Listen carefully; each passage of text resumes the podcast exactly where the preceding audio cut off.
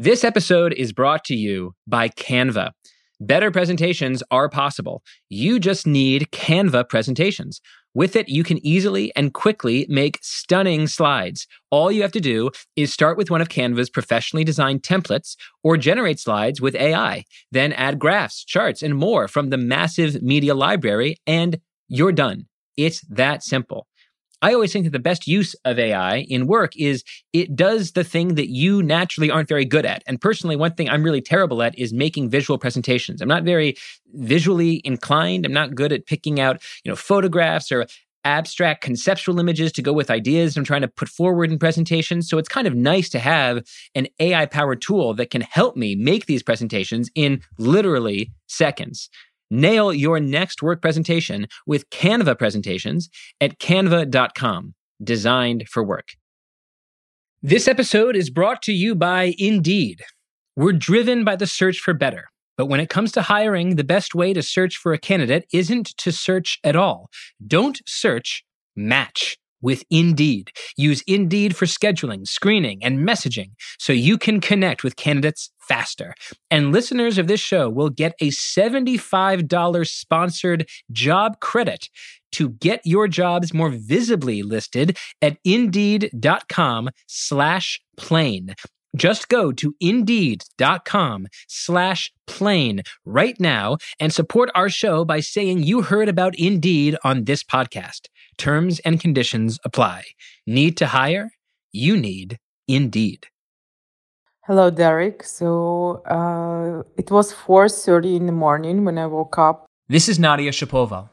She is Ukrainian, a fashion stylist and a journalist. On the morning of February 24th, she was in bed in her apartment in Kiev. But then I heard like a blast. I heard it very far away. It seems like something, it could be like a car. So um, I, I'm used to these noises from cars. I was thinking like it's a car, but something inside me was saying me like, no, it's not. And I was keep on trying to sleep, and then I heard one more time the blast. At this moment, she realized Kiev was under attack by Russia. Nadia grabbed her passport, her marriage license, water, car keys.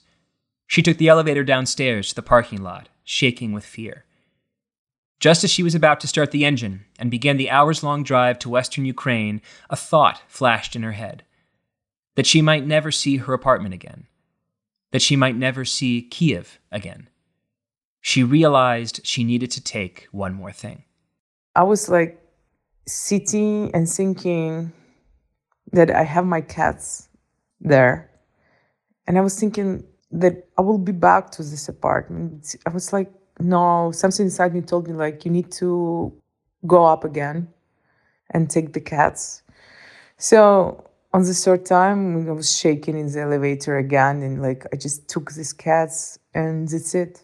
This was last time I've, I've been in my apartment because I just start driving constantly to the west of Ukraine because I realized that it's going to be worse and worse. And now I realize that I did the very right choice to go away from Kiev. Nadia Shapoval is one of six Ukrainians that I've been in touch with over the last week. They are mostly in their 30s. They are artists, business people, restaurant owners. All lived in or near the capital of Kiev, at least until the war began. Because of internet issues and limited cellular phone access, because they are on the run during a war and bombs are falling all around them. We did not speak on the phone. Instead, they recorded voice memos to recount their experience during the war. Then they sent the voice memos to me through a secure app, which I converted into an edited audio that you're about to hear.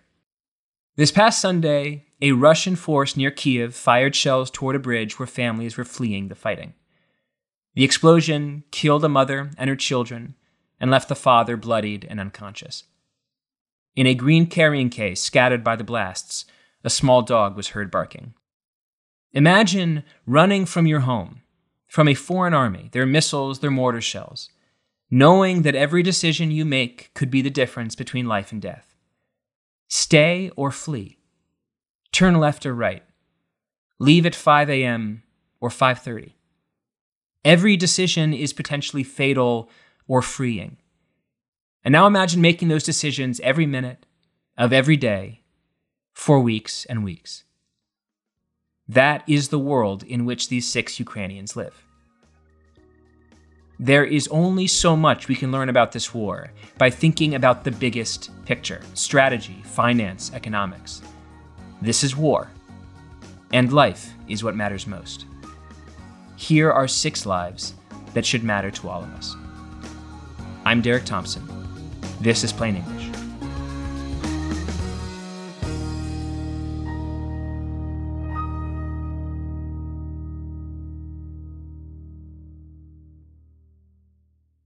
This episode is brought to you by Canva. Here's a writing tip for work. Don't just write. Use Canva Docs. It has Magic Write, a built in AI text generator powered by OpenAI to help you create almost anything from meeting agendas to job descriptions, marketing plans, proposals, and more. Canva is here to help you get it done. If you've used AI for work, for writing, for coming up with bullet points for a podcast, a meeting, you know that AI works best when you're specific, when you tell AI exactly what you want and then tell it again and again. Help me do this. Help me talk like this kind of person. The more specific you can be, the more helpful you'll find it is. Generate your draft fast with Canva Docs at canva.com, designed for work. This episode is brought to you by Indeed. We're driven by the search for better. But when it comes to hiring, the best way to search for a candidate isn't to search at all. Don't search, match with Indeed. Use Indeed for scheduling, screening, and messaging so you can connect with candidates faster. And listeners of this show will get a $75 sponsored job credit to get your jobs more visibly listed at indeed.com slash plain. Just go to indeed.com slash plain right now and support our show by saying you heard about Indeed on this podcast. Terms and conditions apply. Need to hire? You need Indeed. This episode is brought to you by Workday. Get the whole band together with Workday and pair finance and HR on one platform for an epic performance. With Workday AI at the core, you'll make confident decisions faster than ever. And you'll drive flawless business and finance operations with an agile platform that constantly evolves to future proof your organization. Be a finance and HR rockstar with Workday. Visit workday.com to learn more. Hello, uh, my name is Anna Kozachenko. I'm from Kiev, Ukraine. And the day the war started, I was at home sleeping in my bed when at 6 a.m., um, my friend knocked on my door. I opened it and he said, Wake up. Um, Russia has actually started the war. Anna owns a restaurant in Kiev. In the days after the initial bombing, she decided to stay in the capital. She tries to make everything seem normal as possible, but it's getting harder by the day. Every single day I wake up, I go to my restaurant and I keep telling the guys, don't throw away these greens. Soon we'll be cooking our salads again. But today was probably the night that I realized that um, it's not gonna end soon. And uh, today, reading the news, I I was completely sure, and I realized that NATO will not close the skies, and we're left here all alone, and no one's gonna help us. Many Ukrainians seem to have accepted that NATO won't close the skies, that is, enforce a no fly zone. That would entail direct warfare between nuclear powers. But this means Ukraine alone will have to take on one of the largest militaries on the planet. It is a terrifying prospect. So Anna, a mother, has been torn between staying with her parents near Kiev or trying to go west, where her husband and son live. The last 24 hours were probably the most challenging for me because I had to decide uh, if I stay or if I go to the western part of Ukraine and see my son. And as a mother, of course, I felt and I feel uh, that I need to be with my son and maybe take him out of the country because his uh, father cannot leave but my, my parents are here in Kiev and they are outside of the city in a house um, where um, the, the bombs are falling all the time and they uh, hear all those guns and everything. They're completely scared. They're in the basement all the time and it's a very dangerous war zone at the moment. Um, it's like 20 kilometers outside of Kiev and they can't get out because the bridge that connects uh, the, the, the, this uh, little cottage village where they are um, it's ruined uh, and it's really dangerous to go there. So they still have food, they have everything, but they're uh, in this house and um, they cannot leave. Anna Kozachenko had a choice to stay in Kiev near her parents, or to leave her parents and go west to her son. She thought she only might have to stay for a few days, but now she says she feels trapped in her hometown with Russian forces closing in from the north and the south and the West. And we are starting to learn just how Russian forces treat the civilians who do not flee. It's just tore me into two pieces. The one wanting badly to be with my child, and the other one that wants to stay here and help as a citizen and be close to my parents. And this is a difficult decision that I couldn't make. And while I was trying to make it, it became obvious that it's too late to leave. It's too dangerous right now. In one Instagram recording between a musician, Nadia Dorofieva, and her assistant, you're about to hear the assistant begin by telling the musician that she tried to escape her town, but the roads were blocked or ruined or occupied by Russian tanks. This upcoming conversation is in Ukrainian, but I'll interpret it throughout, and the emotion in their voices doesn't require any translation.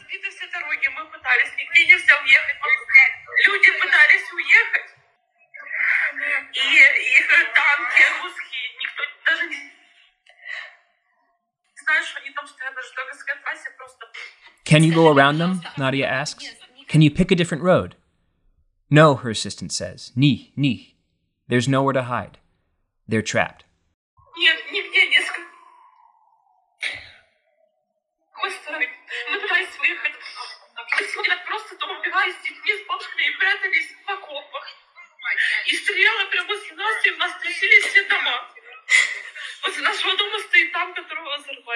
Nadia asks about her family.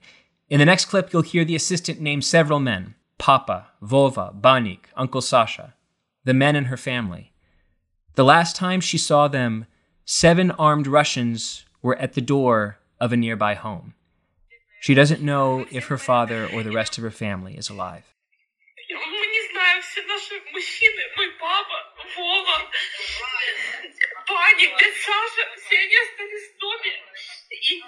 Когда мы им звонили, после них ходило семь русских с автоматами и в дом. И мы не знаем, что с ними. Мы с ними день не можем. И нашего соседа пострелили, который прям с нами живет. И женщину пострелили. А за что, Дарин? Они просто, просто стреляли? Алло. Они что, просто стреляли в людей? Просто, просто они видят и стреляют, Надя. Prosta, prosta, she says, meaning simply. Are the Russians simply shooting people? Yes, Nadia, she says. They simply see people and shoot them.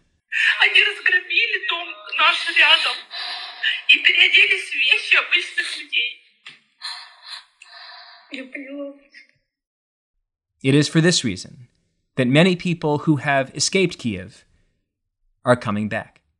So my name is Alexander Gahanovsky. Uh, I'm living in Kiev. I was born in Kiev. Alexander Ganovsky, a businessman, escaped from Kiev after the bombing started. Like most potential refugees, he went west to the city of Lviv, which is near Poland, and Uzhhorod, which borders Slovakia and Hungary. But he made the decision to come back to the capital to defend it. So the last 24 hours, I think it was pretty challenging. So I from Kiev I went to Uzhgorod and I came back to Lviv, and from Lviv we were supposed to go back to Kiev, like three of us, and uh, in the end of the day there were 30 of us, 12 cars, going rushing to Kiev for help. Yeah. So the last 24 hours, I think it's like has always been been disturbing. Right now we're equipping ourselves, helmets, armor vests, everything that you need for the combat and we are starting our training soon. War remakes reality, rewrites the stories of people's lives. Restaurant owners become resistance fighters, fashion stylists become refugees, businessmen become soldiers. I was pretty wealthy, uh, and I can afford almost anything that you can that you can afford. And right now, it's like, hey, you are changing your habits completely. That's what what I can tell you in like just in one small sentences, but that's the new reality, and you are not. Let's say, in your reality, uh, that's the way it crumbles. And uh, e- even if you hear the noise of the rockets or bombarding, or whenever they're shelling Kiev, you you don't care anymore. Yeah, it was scary for the first day when I arrived. Right now it's day four, and I completely like I'm I'm okay with that. Yeah, it's like you're adapting as a, all human beings on this planet, adapting to the new changes, to the shifts uh, or challenges. That's the way how we adopted here in Kiev. I asked Alexander, having witnessed the initial bombing of Kiev, having lost perhaps his entire business, having escaped from his home to the west, and then having returned to his home to fight for his country, what was the most painful part? The scariest moment was those like 5 a.m. bombarding. As like my grandmother, she like just when she was alive, she told me a story about how Kiev was attacked by Nazis in 1941. And uh, that was pretty much the same. Yeah, it was exactly the same situation. And it's like a flash flashback, you know? Uh, it was absolutely insane. I was, it was goddamn scary whenever you you you're fearing the sounds of like the blows that's uh, like going somewhere you cannot see them but you you understand it's, it's fucking war and it's like Putin fucking started the war the most painful part is seeing how our nation how our nation is like being suppressed by Russians. Yeah. How all these kids are dying, all this family are fleeing. That's the most devastating things for me. The last story I want to share with you was sent via text. The author is a Ukrainian American named Yevgeny Galyuk, who was living in Kiev with his daughter when the bombing began. His wife lives in the US. When the bombing started, he picked up his daughter and a work colleague at 5:45 a.m. and started driving west. This is his story. Quote, "We drove for 10 hours to Lviv in western Ukraine, where we made a push for the Polish border. The car line at the border was approximately 28 kilometers or 17 miles long. Some had been in line for 4 days. At 3 p.m., we decided to walk 17 miles with my daughter. We arrived at the border at midnight. We spent the night outside the gates. It was a scene out of 1945. Mass hysteria, mostly women and children, no border guards, people pushing and shoving, fighting, women and children crying, people fainting, freezing temperatures. Around 8 a.m., customs agents began to show up. Gates started to open. We were finally organized and let through. At passport control, the agents discovered that I didn't have an entry stamp in my US passport. I forgot that I used my Ukrainian passport when I entered Ukraine in early February. They immediately turned me and my daughter around and sent me back inside Ukraine.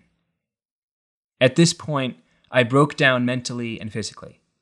We hadn't eaten anything from February 24th outside some gas station snacks. We hadn't slept since 5 a.m. February 24th, and now it was noon on the 26th. I was borderline hysterical, famished. My brain was delirious. I was met with the stark realization that I might not have the energy or mental capacity to make the 28 kilometer trek back to town. We hitchhiked several kilometers back when I called people to see if anyone knew anyone in the area that could take us in. We got in touch with a family that agreed to let us stay the night.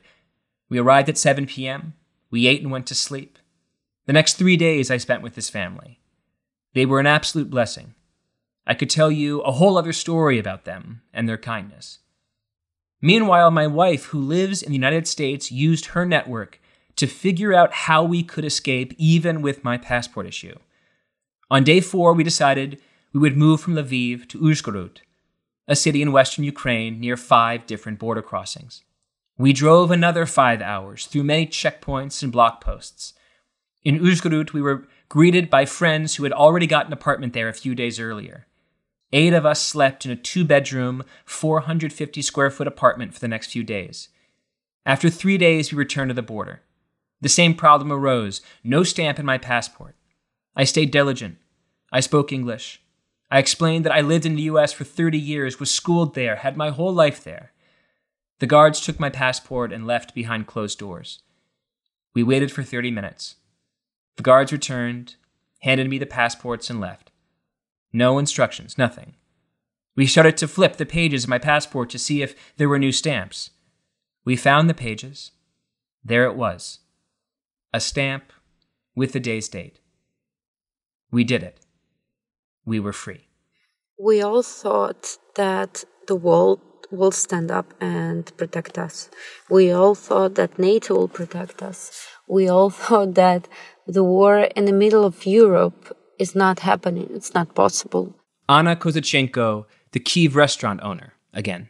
But now we all feel that um, we're left alone. But we still believe in our president. We still believe in our army, and we still believe in our people. And as Ukrainians, we feel very united. You, I can't even describe this feeling. The love for your country, the love for your people, it's enormous. I've never felt like that. We hope for the best. We, right now, we're not waiting that someone will save us. We know that no one will, but we know we're gonna win. We believe in that. It's just that probably it will take time and a lot of people um, will be killed every day. We hope for the best, but we not do not expect a miracle anymore.